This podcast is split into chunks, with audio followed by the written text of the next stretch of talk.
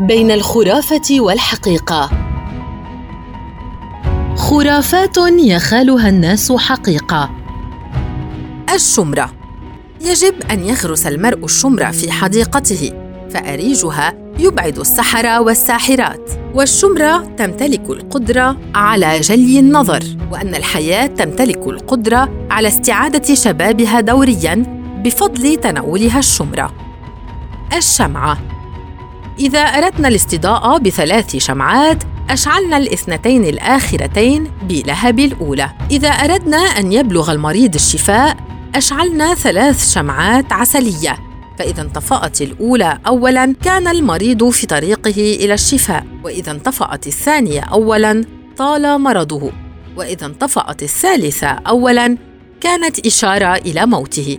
ويمكن تطبيق هذه الطريقة في استطلاع المستقبل. على أمر نريد أن نعرف مآله. وفي بريطانيا تضاء شمعة عسلية إلى جانب كل من العروسين أثناء قداس الزواج، فتشير الشمعة المنطفئة قبل الأخرى إلى أحد العروسين الذي سيموت أولاً.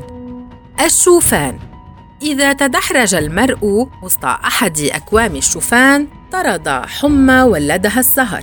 وإذا رغبنا في أن يكون لامرؤ حظ حسن في اللعب دسسنا على غفلة منه ثلاث حبات شوفان في أحد جيوبه. الشوكة. إذا وخزت شوكة إنساناً كان عليه أن يمتص نقطة الدم التي أخرجتها لأنه سيقضي أسبوعاً سعيداً. ومن احتفظ بشوكة مغروزة في قدمه اليسرى مدة سبعة أيام فهو سيكون سعيداً في اللعب في سبعة أيام أحد متوالية.